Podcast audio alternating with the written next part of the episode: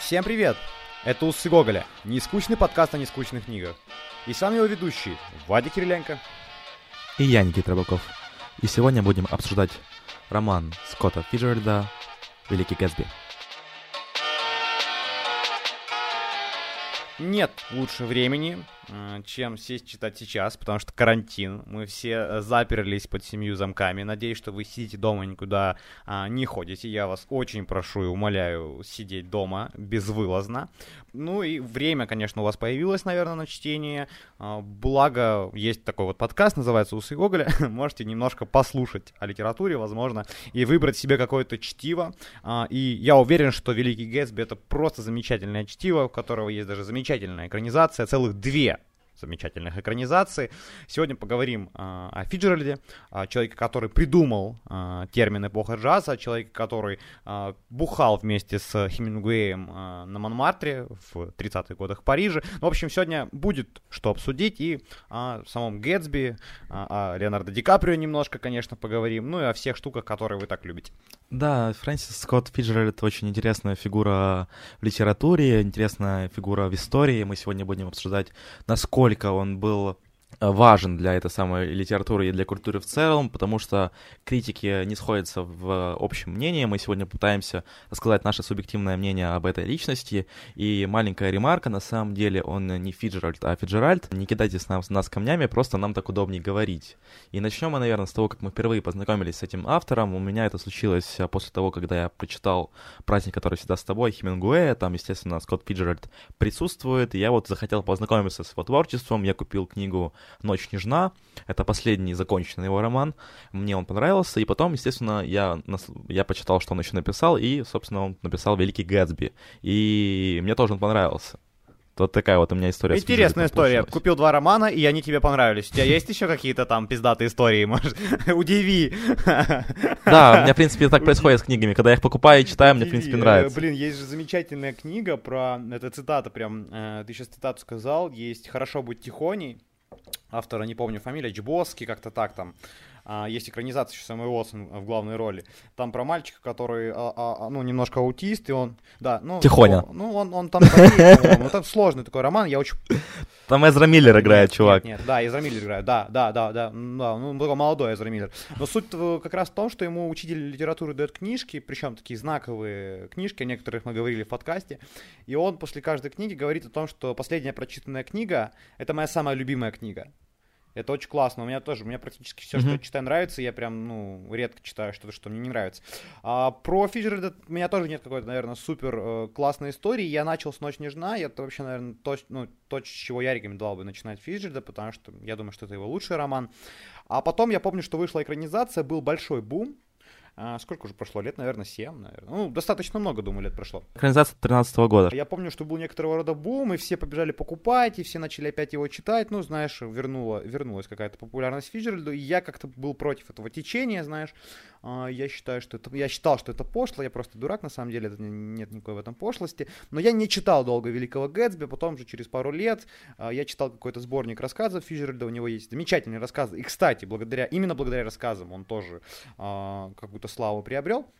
А, я прочитал уже Гетсби, мне понравился, и вот сейчас я перечитывал, и мне опять же понравился и даже понравился больше. Это очень э, такой эстетически правильный текст, ну, в смысле, он какой-то, я не знаю, сразу хочется пойти хорошую посуду купить или рубашку новую. Ну, у меня почему-то такое. Хотя там очень грустный конец, и это вообще очень поучительная история, но все же, насколько сладко Фиджеральд описывает эту жизнь богачей, ну, появляется некоторое желание купить себе, знаешь, какую-то ретро-машину, костюм от Армани, и покатить, да, в Нью-Йорк. Ну, может, это как кому угодно, на самом деле. Ты вот затронул немножко рассказа Фиджерда. Мало кто знает, но вот э, есть экранизация его рассказа «Загадочная история Бенджамина Баттона», это тоже Фиджеральд написал. По рассказам у него есть прекрасный сборник, который называется э, «Сказки века джаза», где там как раз э, много про, собственно, про эту эпоху джаза, она, по-моему, там в первый раз упоминается и становится термином именно из, из этого сборника. Но могу ошибаться, проверьте меня. Сегодня не об этом, конечно. Да, давай уже немножко подходить к биографии самого автора. Нужно сказать, что он американец ирландского происхождения. Он родился 24 сентября 1896 года. У него была среднеобеспеченная семья. То есть у него по матери она была богатая, ну, как богатые, а просто хорошо обеспеченные люди, а отец у него был бедный. Вот, и кроме бедности самого отца, он был немножко бездарным, он э, не имел никаких талантов, не имел никаких особенностей, и, собственно, это сильно очень задевало Фиджерда, потому что у него был очень бездарный отец, и мать у него впоследствии тоже а, сильно огорчала, и вот эта вот боль от потери семьи, вот можно проследить ее в творчестве, но сейчас не об этом, из-за того, что у него была обеспечена семья по матери, они отправляют его в хорошую школу, он заканчивает Принстон и, собственно, получает хорошее образование. Но после этого он знакомится с Зельдой Сейр. Это, наверное, главная веха в жизни этого автора, в жизни этого человека, потому что она во многом определяет его судьбу. Он знакомится с ней, и он беден по меркам Зельды, и она говорит, что я не выйду за тебя замуж, пока ты... Ее, ее родители говорят, ее родители, я отправлю тебе, да.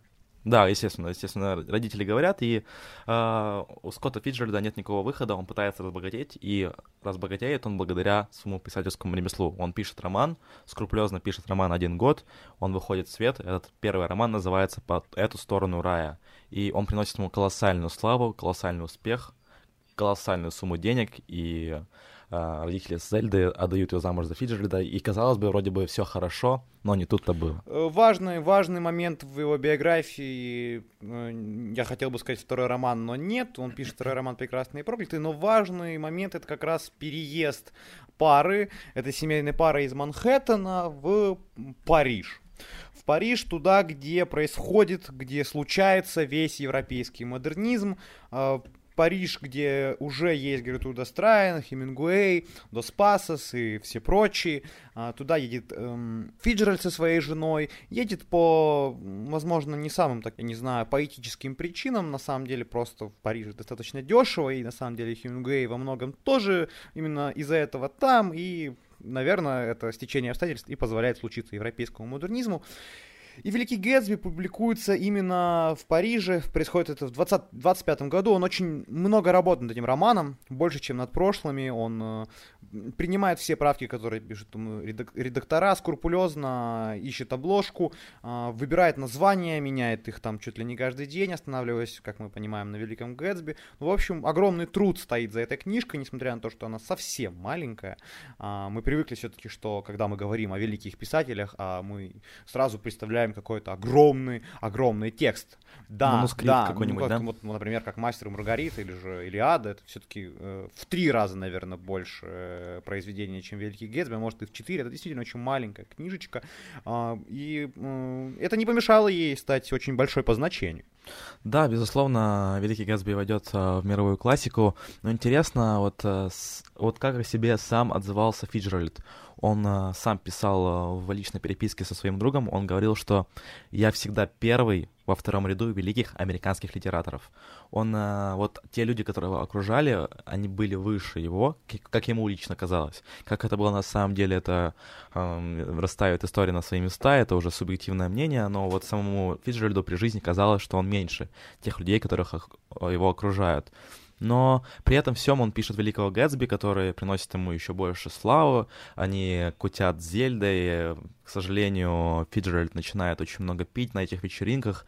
Есть замечательная история, он в какой-то момент напивается в отеле Риц, очень известном в Париже, и к нему подходит метродотель и просто говорит, э, что если вы еще раз так напьетесь, мы вас просто не пустим. И Фиджеральд просто великолепно отвечает, вы будете иметь на это полное право. Он сам понимает, что он просто падает в эту пучину алкоголизма, но он не может остановиться. Ко всему этому добавляется то, что Зельда помутится рассудок, она болеет шизофренией, это все накладывается на Фиджеральда, и они едут на Ривьеру, чтобы спасти Зельду, но потом она ложится в больницу, и и Фиджеральд немножко загибается как автор, он загибается как художник, он подается в Голливуд, он пытается писать сценарий, у него не очень получается, его не принимают, его забывают как автора, и, к сожалению, он скончается на 44-м году своей жизни от сердечного приступа на заре своей карьеры. Ну а мы сегодня все-таки собираемся поговорить о Великом Гэтсби, и мы не зря говорили о биографии Фиджеральда, потому что в некоторых моментах можно найти э, автобиографичные моменты в этом романе. Э, давай коротко перескажем, что там происходило. Есть э, все э, в этом романе описывается э, глазами некого Ника Кэруя, который живет неподалеку от большого замка очень богатого человека, жизнь которого обвеяна мифами. Как можно догадаться, этого человека зовут Великий Гэтсби. Ну, его зовут просто Гэтсби, Великий это название, но действительно о нем ходят легенды, то он немецкий шпион, то он какой-то контрабандист, э, что, кстати, правда, то он убийца, ну, в общем, вокруг него легенды. Он устраивает огромные вечеринки с шиком, э, с лоском, на них приезжают знаменитости. А, но оказывается, оказывается, что Гетсби давным-давно был влюблен в троюродную сестру а, человека, от которого ведется повествование, вот этого Ника. А, эту девушку зовут Дейзи. Еще до того, как он стал богатым, он с ней, у него там какие-то отношения были, потом они расстались из-за того, что он не очень богат был, и она ушла к мужчине под именем Том. Все, в принципе, это весь такой экспозиция, весь такой сеттинг. А, событий в этом романе достаточно много, они там развиваются активно. Мы немножко об этом поговорим. Конечно же, про спойлерим, куда без этого. Ну и все вы видели Леонардо Ди Каприо, да, все вы видели этот фильм. Думаю, что вы знаете, чем все закончится. Закончится для Ди Каприо плохо, точнее, для его героя. Ну, до декабря плохо, потому что не получит Оскар, ну, только э, поэтому. Ну, это был хороший задел, на самом деле, об этом мы тоже поговорим. А, давай первый вопрос. Первый вопрос. Название. Название. У нас есть название Великий Гэтсби. И что же значит эта величина? Чем он велик, этот Гэтсби? Почему Фиджеральд называет его великим? Да, я думал на самом деле над названием, потому что вот эм, там было из чего выбирать. Он выбирает Великий Гэтсби. И для меня э, в первую очередь величина Гэтсби — это ирония. Это смех над тем, э, чем хотел казаться Гэтсби. Великий он, с моей точки зрения, это просто унижение его на самом деле. Чем больше возвышает Гэтсби в обществе э, сам Фиджеральд, чем он меньше становится. Это на самом деле история маленького человека, это история про то, как э, человек достаточно бедный пытался выйти в богатые люди, но при этом всем он создавал вокруг себя иллюзию. Это великий-великий большой мыльный пузырь. И вот, вот о чем э, нам пытается в названии сказать Фиджеральд. Это на мой скромный вкус. На мой скромный вкус э, Фиджеральд пытался здесь э, спрятать вот ту великую американскую мечту. То есть это такое... Великий это не про Гэтсби, а про его мечту, про его желание обогатеть и про американскую, про американскую капиталистическую систему, которая позволяет это сделать быстро. И в этом романе очень много вокруг Фиджеральда таких людей, которые обогатились, и которые приходят к нему в гости, покутить, а, такие старожилы бизнеса и у всех у них есть эта мечта разбогатеть, э, ездить в дорогих машинах, пить дорогие коктейли. И это, наверное, про э, великую мечту американскую. И я думаю, что это роман в первую очередь про это а во вторую очередь, конечно, про некоторый мир иллюзий Гэтсби. И давай, давай теперь а, про этот мир иллюзий, собственно, и поговорим, потому что это лейтмотив а, всего романа, это, наверное, все то, что хотел сказать нам Фиджеральд, кроме американской мечты.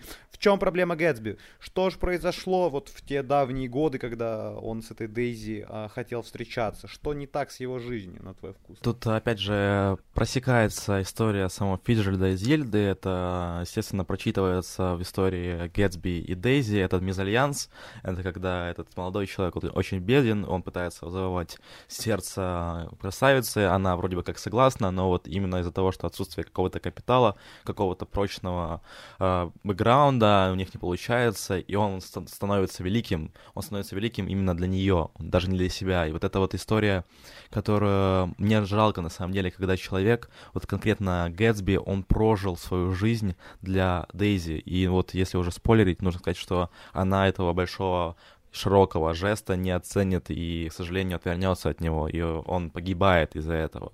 Вот, и погибает даже не физически, а метафизически, потому что его убивают, но умирает он намного раньше, на мой скромный вкус, чем э, происходит последняя сцена. Вот именно из-за отказа Дейзи он всю жизнь проживает и посвящает свою жизнь вот это дости- достижение той величины, чтобы Дейзи на него обратила внимание, и когда она узнает, каким способом он зарабатывает деньги, а именно бутлегерском, это просто в то время в Америке сухой закон, поэтому он нелегально толкает алкоголь, и вот когда она узнает о том, каким э, способом зарабатывать деньги, она от него отворачивается и уходит обратно к своему мужу, и Гэтсби это разбивает, он умирает в тот момент. То есть это больше про то, что он живет в иллюзиях, да, что а, как раз неравное положение людей в обществе заставляет его постоянно верить в то, что то, что он делает, то, что он зарабатывает деньги, это все для Дейзи. И он э, все это, всю свою жизнь строит так э, для человека, который уже не с ним, и который, возможно, вообще никогда не должен быть, ну, возможно, вообще не его человек.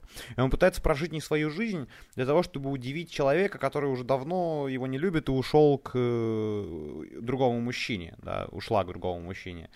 Начал плохо склонять уже, переживая это, собственно, за эту Дейзи. А, и за, больше, наверное, за Гэтсби. И с одной, с одной стороны, в этом есть положительные стороны. Гэтсби преуспел разбогател, он богатейший человек.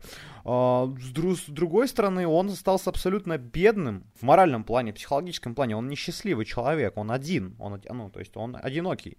И деньги не дали ему, несмотря на то, что у него дома собираются самые красивые, самые известные люди Америки.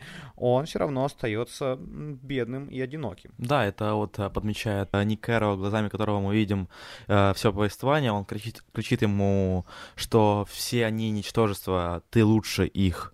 И вот он пытается донести эту мысль до Гэтсби, то, что он неправильно строит себя, он неправильно ведет себя в обществе, то, что он э, положил свою жизнь ради одной женщины, которая это абсолютно не стоит. Он может быть лучше, он может быть лучше над самим собой. Он пытается помочь ему в этом сделать, и, к сожалению, у него не получается. Ну вот и важный такой момент. Э, Гэтсби, как ты говорил, уже погибает. А, погибает, причем он достаточно храбро, на мой скромный вкус, в том смысле, что по сюжету Дейзи, которая едет с ним в одной машине, сбивает э, женщину, который является любовником Тома. Ну, сейчас я уже начал с Санта-Барбару, неважно. Главная суть моего посыла в том, что Гетсби не сдает свою возлюбленную. Он своей любви идет до конца, и можно даже так сказать, что погибает за нее. Это вызывает, конечно, некоторое уважение, возможно. В этом Гетсби велик. Но важный момент, что на его похороны никто не приходит никто, кроме буквально трех человек, собственно, этого Ника, там одного из гостей Гэтсби и отца. Оказывается, что у него есть отец, и мы об этом вообще не знали, и Гэтсби почему-то об этом отце совсем ничего не рассказывает, что очень странно. И Гэтсби умирает практически одиноким, и вся его слава меркнет в один же день, что очень похоже на историю с Фиджердом, конечно. И почему так произошло? Почему эта иллюзия что? Избавила его от нужды общаться с людьми, строить э, отношения, быть, э, не знаю, частью какого-то, какой-то, какого-то общества, семьи, которое, искать людей, которые не, которым он не безразличен. Что, почему на похоронах никто, никто, никто так и не объявился? Мне, мне кажется, что вообще Гэтсби — это, в первую очередь, собирательный образ вот этого эпохи джаза. И на самом деле есть интересная история, когда издатель э, прочитал первый вариант Великого Гэтсби, и он попросил прописать больше Гэтсби. И Фиджер отнял ее просьбе, но в какой-то момент он остановился и сказал, что нет, этот образ должен быть расплывчатый, туманный, потому что это собирательный образ всей вот этой эпохи, вот этого среза, вот этого эпохи джаза, потому что это история про кутеж, это история про иллюзию, это про то, что это про мнимое количество друзей вокруг тебя. Это когда люди на вечеринке, и тебе кажется, что тебя окружает какое-то количество людей, и они близки тебе. Но на самом деле, когда у тебя заканчиваются деньги, когда ты не становишься не таким известным, популярным, они отвернутся от тебя. И это может быть какая-то мораль на самом деле. И вот янтарно, в янтаре сохранившийся вот эти промежуток времени, когда все кутили и не думали о том, что на самом деле нужно окружать себя правильными Да, людьми. конечно, это один из самых важных посылов. Я об этом думал, это возвращает меня как, ну, знаешь, какой-то к рефлексии о моей жизни, о, о друзьях, э, про которых я думал, что я буду с ними всю жизнь дружить, а оказалось, что нас, кроме алкоголя вечеринок, ничего не связывает, или о женщинах, которым я клялся в любви, они потом спокойно этой любовью пренебрегали. И это, конечно, как раз Гэтсби это про это. Это определенно про то, что жить в иллюзиях э, это не очень хорошо и заканчивается вот так, как это заканчивается у Гэтсби или у Фиджеральда, о том, что все-таки жизнь э, трагична, о том, что она реальная, том, что все-таки а, какие-то проблемы этой жизни нужно переживать, да, с людьми, которые, которым ты не безразличен и которые не безразличны тебе. И что жизнь нужно прожить в поиске этих людей и и в попытках сделать, э, прожить свою жизнь для этих людей, попыткой поделиться, э, помочь другим людям и так далее. Ну, знаешь, об этом Библия, собственно, об этом там, об этом, да, об этом вся да, наша безусловно. культура. И, конечно, Фиджеральд хотел показать, что Гетсби ошибся проживя свою жизнь для себя. Возможно, если бы Гэтсби, не знаю, не достиг бы такого, э, такого денежного богатства, возможно, если бы он выбрал женщину попроще и прожил бы обычную жизнь, он бы умер счастливым человеком в окружении людей, которых он любит и которые любят его. И... Но он так не сделал, он прожил абсолютно пустую, иллюзорную жизнь. И что для меня кажется, что Гэтсби очень глупый в своих желаниях, и несмотря на то, что он безумно богат, он не обладает каким-то своим собственным стилем, шармом и харизмой. Хотя в фильме, конечно, Ди Каприо эту харизму раздает, но в книге, мне кажется, Гэтсби больше похож на нервного, такого, знаешь, э, хаотичного персонажа, и Ник постоянно как-то им пренебрегает, иногда, знаешь, чуть ли не посылает его в одно место. В фильме, кстати, этого не было. В фильме Гэтсби такой прям, знаешь, ну, очень хорош. Да, там он реально да. великий а Гэтсби. Вообще, я думал о том, что вот, эм, великий Гэтсби несколько несколько пророческим получился для Фиджеральда, если вот э, смотреть на судьбу самого Фиджеральда, как он э, горел очень ярко, в какой-то момент он загнулся, он вот этот алкоголизм, э, который безбожно уничтожал, это отношения с Зельдой, которые не складывались, она тратила его деньги и пренебрегала им, а она открыто ходила к любовникам, и Фиджеральда это очень сильно обижало и расстраивало, и он пил, долго пил, и вот это все погубило Фиджеральда. Собственно, мне кажется, что он э, предрекал свою собственную судьбу, и мне кажется, интересный факт, если вот задуматься, да, он вложил себя, себя и Зельду в образ э, Гетсби и Дейзи. И он понимал уже тогда при жизни, что Дейзи это плохо. Он понимал, но не мог расстаться с Зельдой. Он понимал, что это приведет его к краху. Но даже тогда, понимая, отдая себе отчет, что это ничем хорошим не закончится, он продолжал быть Зельдой и сгубил себя. Я не буду сейчас, наверное, продолжать тему, потому что мы это уже так нормально обсудили, э, био- автобиографичности этого э, произведения. Я хотел бы поговорить о Дейзи, потому что, на мой скромный вкус, Дейзи это, наверное, самый негативный персонаж здесь, несмотря на то, что там даже есть, э, есть том, который э, изменяет своей жене, есть тот же Гетсби, который занимается крими- криминалом и зарабатывает этим себе на жизнь. Дейзи это такой вот э, какой-то, я не знаю, собирательный образ э, мажорки, что ли, какой-то, знаешь, которой упали деньги, и она ничего для этого не делала, она ничего толком не умеет, э, она э, очень странно себя ведет, не может уйти от мужа, который ей изменяет, хотя она прекрасно знает, что он изменяет, э, не решается, э, она вот в важный момент, она приходит домой к Гэтсби и видит эти рубашки какие-то дорогие из Англии, какие-то там ткани, и начинает плакать, плакать, потому что она выбрала не того, потому что вот еще более богатый муж, и можно было вообще жить в роскоши. И эта роскошь даже тратится как-то глупо, знаешь, ну, в смысле, они вот как-то в этой роскоши уже тупые, то есть этот Том читает, ее муж читает какие-то книги, которые абсолютно ему не по силе, она же просто уже не знает, что делать, они уже переезжают с места на место, они не сидятся нигде, им все скучно, знаешь, жизнь им не предоставляет уже никакого удовольствия, у них уже есть деньги, они могут купить себе все, но в итоге они ничего не могут купить. Они не могут купить счастье, они не могут купить э, какое-то удовольствие от жизни, это нельзя купить. Они могут купить любовь друг к другу, понимание. И вот Дейзи как такой персонаж абсолютно негативный. И Гэтсби, у него действительно были светлые мотивы, знаешь. Мотивация Гэтсби, она, ну, положительна. Он хотел любить, хотел быть любимым, а его возлюбленная это просто меркантильная сука, которой нужны только бабки. Да, но вот мы не знаем всю бэкграунда на самом Гетсби, потому что кроме того, что он занимался э, продажей нелегального алкоголя, там еще было, он связан был очень крепко с криминальной семьей, с мафиози, и мы не знаем всю подноготную, потому что автор нам этого не рассказывает, но если вот рассматривать его конкретно в разрезе э, и Дейзи, естественно, он хороший персонаж.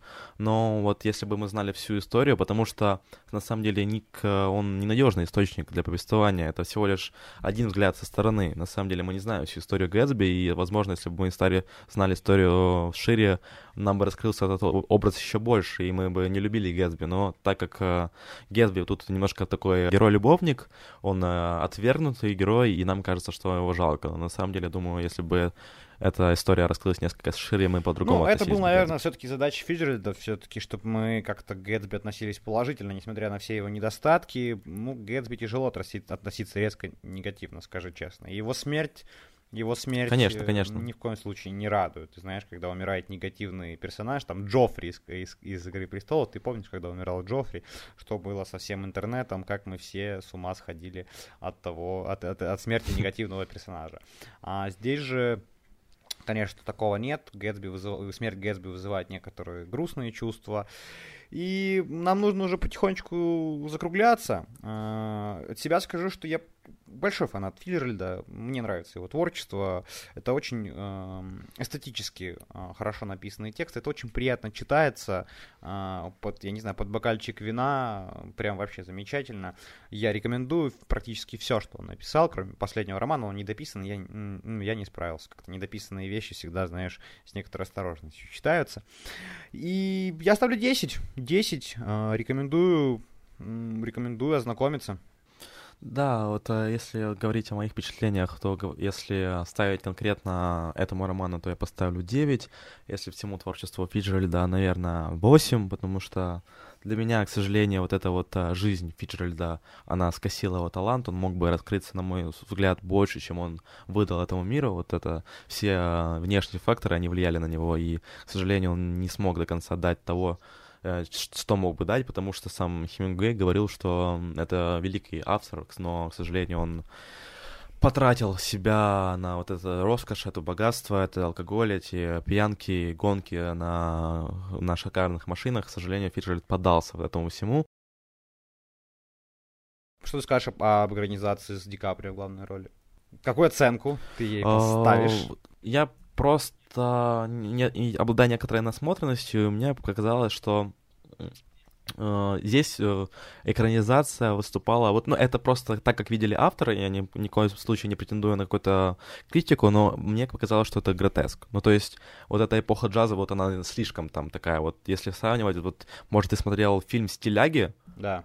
А, там а, вот про вот это тоже про время, вот когда ну, это просто настолько все ярко, живо, ну не было так это все. Ну вот они их пытались передать, ну вот настолько, чтобы ты вот с экрана прям чувствовал вот этот роскошь. Я, а, я ну, понимаю, о чем ты, гротесно. но мне кажется, что э, текст Фиджеральда позволяет это сделать в том смысле, что Фиджеральд сам пытался на максимум вывернуть происходящее. И авторы, создатели этого кино, они четко, ясно поняли задачу Фишера, что он хотел сделать этим текстом, то есть, как ты знаешь, гиперболизировать, увеличить в, в размере, в размахе то, что было, возможно, оно и было не таким, как, ты, как, как правильно ты выразился, но задача текста была, текста Фишера именно в этом, и мне кажется, он дал авторам ну, то есть любой уровень, какой хотите берите. Увеличивайте мой текст в, N, в 5, в 6, в 10 раз. То есть он не давал им э, какую-то границу, знаешь, что остановитесь, и вот здесь уже хватит, типа, он не может быть там настолько богат. То есть мне кажется, что как раз в этом был посыл, и этот гротеск смотрелся достаточно уместно. Было пару моментов, которые мне не понравились, но, например, сцена смерти, это, конечно, было прям э, полугениально. Ну, около, около гениально, если можно такое прилагательное. Да, Ди Каприо там выложился на максимум. Ну, он считаю, вообще он... великолепный Молодец. актер, да, конечно. Ди Каприо, ты великий актер. Uh, у меня есть классный вопрос. Кто, на твой скромный вкус, uh, мог, бы сыграть Гэтсби, кроме Ди Каприо? Из новых актеров или из там старых? А, у меня есть ответ. Сейчас я пытаюсь вспомнить, как его зовут. Uh, в общем, не, не вспомню. Uh, он играл самому Фиджеральда в экранизации. Этот актер, который играл Локи. Хаддлстон, понял, Том, Том Хаддлстон или Хиддлстон. Том, Хиддлстон, да. Или Хиддлстон, да, вот да, для меня вот это вот, э, наверное, чет, чет, четкое попадание в образ Гетсби. Мне а кажется, что это роль Роберта Дауни-младшего.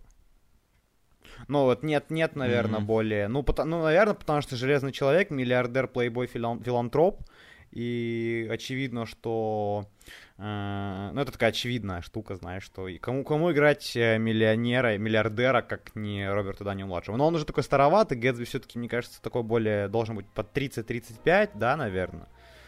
Ну да, в романе ему 30 лет. Ну, вот я, я за Роберта Дани младшего, мне кажется, идеальный вариант, но так лет на 10 помладше. Я думаю, что можно заканчивать. Уже поболтали. Да, будем закругляться, ребят. Спасибо, что были с нами, как обычно. Напоминаем, что у нас есть э, всевозможные соцсети, у нас есть Facebook, у нас есть Telegram-канал, у нас есть Instagram, где мы не только постим о новых выпусках и делаем еще истории, собственно, следите за нами, там интересно. Также напоминаем, что мы выходим на SoundCloud, iTunes, Spotify. Пишите нам комментарии, репостите где только можно. Этим вы помогаете нам, вы продвигаете наше творчество, так мы можем найти новых слушателей и развиваться. Нам, мы недавно пробили отметку в 6 тысяч подписчиков в Инстаграме. Спасибо большое, что остаетесь с нами. Да, я очень рад, что у вас целых 6 тысяч. Это, конечно, цифра фантастическая. Ну, думаю, что мы медленно так двигаемся к 10 тысячам. Надеюсь, что до лета а, и вот мой день рождения летом, как раз вот на мой день рождения будет такой подарок, вас будет 10 тысяч, это будет прям вау, сделаем какую-то вечеринку в эту честь, как у Гэтсби прям, ну, наверное, не такую, только с водкой в пластиковых стаканчиках, но вас приглашаем. Да, и в подъезде, но почти так же, как у Гэтсби. Причем прямо у меня в подъезде. А, очень был рад оказаться снова в ваших наушниках, сидите дома, не выходите никуда, пожалуйста, берегите здоровье свое, своих близких, тщательно мойте ручки, пользуйтесь всеми средствами безопасности, которые возможны, если вам все-таки нужно выйти. Надевайте масочку и так далее. А, очень вас обнимаю в эти непростые времена. Надеюсь, мы вас, вы скрасили немножко ваш досуг. До скорых встреч, друзья. Да, до свидания.